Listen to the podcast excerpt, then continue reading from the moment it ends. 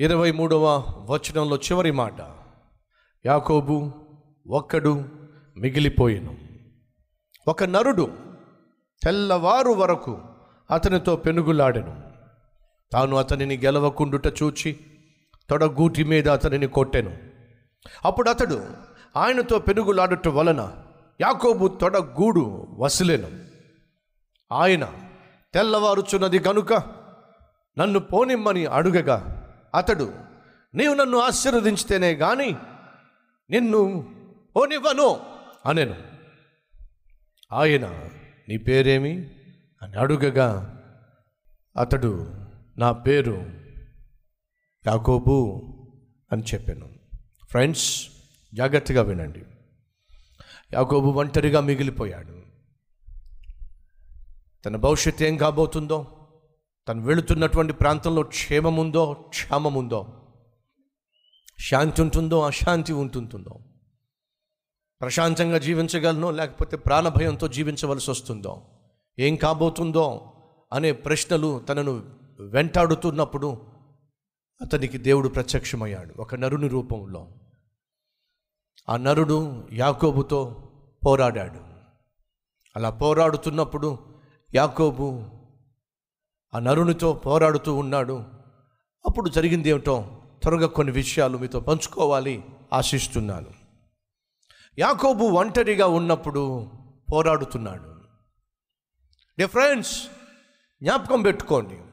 ఒక వ్యక్తి యొక్క అసలు సిసలైన జీవితము నలుగురిలో ఉన్నప్పుడు మాత్రం కానే కాదు.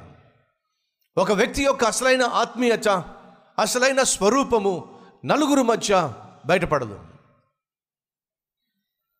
నువ్వు నలుగురు మధ్య మంచివాడిగా కనిపించవచ్చు ఆత్మీయుల మధ్య ప్రార్థనాపరుడుగా కనిపించవచ్చు నీ ఇంటికి ఎవరైనా దేవుణ్ణి నమ్మిన వారు వచ్చినట్లయితే నువ్వు అద్భుతంగా మాట్లాడవచ్చు.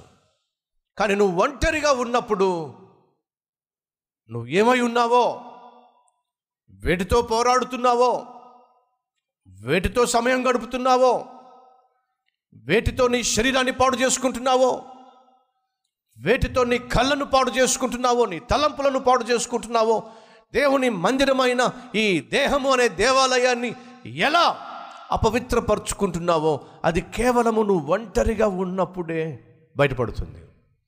ఒక విషయం చెప్పమంటారా?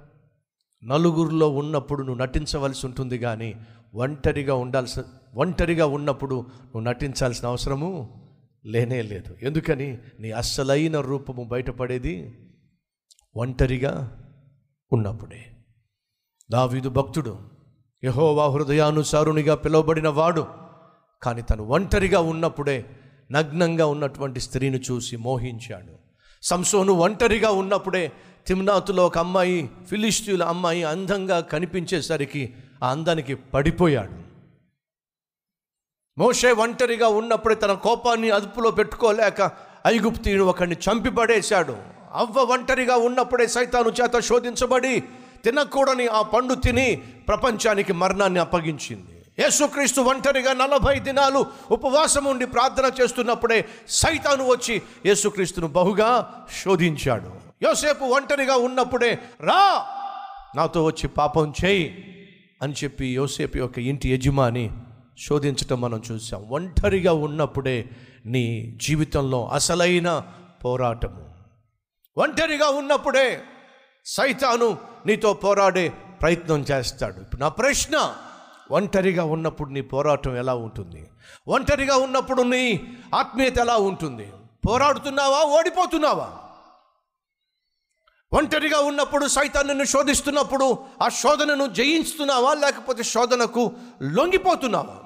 ఒంటరిగా ఉన్నప్పుడు సైతాను వచ్చి ఇలా చేయి అక్కడికి వెళ్ళు ఆమెను కలువు ఇది తాగు ఇది తిను అది చూడు. ఇలా చెయ్యి అని చెప్పి సైతాను నిన్ను శోధిస్తున్నప్పుడు ఆ శోధనకు లొంగిపోతున్నావా? లేకపోతే ఆ శోధనకు ఎదురు నిలిచి పోరాడగలుగుతున్నావా? యాకోబు ఒంటరిగా ఉన్నప్పుడు రాజీ పడలేదండి. యాకోబు ఒంటరిగా ఉన్నప్పుడు ఓడిపోలేదండి. యాకోబు ఒంటరిగా ఉన్నప్పుడు పోరాడాడండి. ఈరోజు మనలో ఉన్నారు ఎవరైనా ఇటువంటి పశ్చాత్తాపం నాకు కావాలి. అయితే అడుగుదాం ప్రభుని ప్రభు నా జీవితంలో ఈరోజు ఒక మరుపురాని రోజుగా మారాలి. ఎందుకంటే ఉన్న ఫలాన నా బ్రతుకుని చేతికి అప్పగిస్తున్న నన్ను క్షమించు. యాకోబు వలె నిన్ను నీవు దేవునికి అప్పగించుకున్నట్లయితే నువ్వు ఎంతటి పాపిష్టి వాడివైనా పాపిష్టి దానివైనా క్షమించుటకు నా దేవుడు సిద్ధంగా ఉన్నాడు. ఉన్నారా మన మధ్య? ప్రభా నేను మోసగాడిని నన్ను క్షమించు.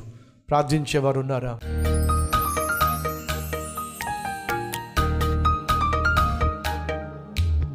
పరిశుద్ధుడు అయిన తండ్రి సూటిగా స్పష్టంగా యాకోబు యొక్క జీవితం ద్వారా మాతో మాట్లాడాం.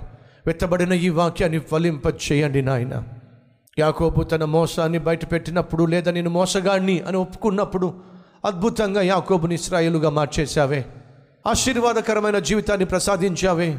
అయా ఈ వాక్యాన్ని క్రియల్లో పెట్టలేని బలహీనులను ఈరోజు బలపరిచి వాక్యానుసారంగా జీవించే భాగ్యాన్ని ఇవ్వమని ఒంటరిగా ఉన్నప్పుడు నాయన జయించటం మాకు నేర్పించమని మా అందరి జీవితముల పైన నీ ఆశీర్వాదాన్ని కుమ్మరించమని ఏసునామం పేరట వేడుకుంటున్నాం తండ్రి.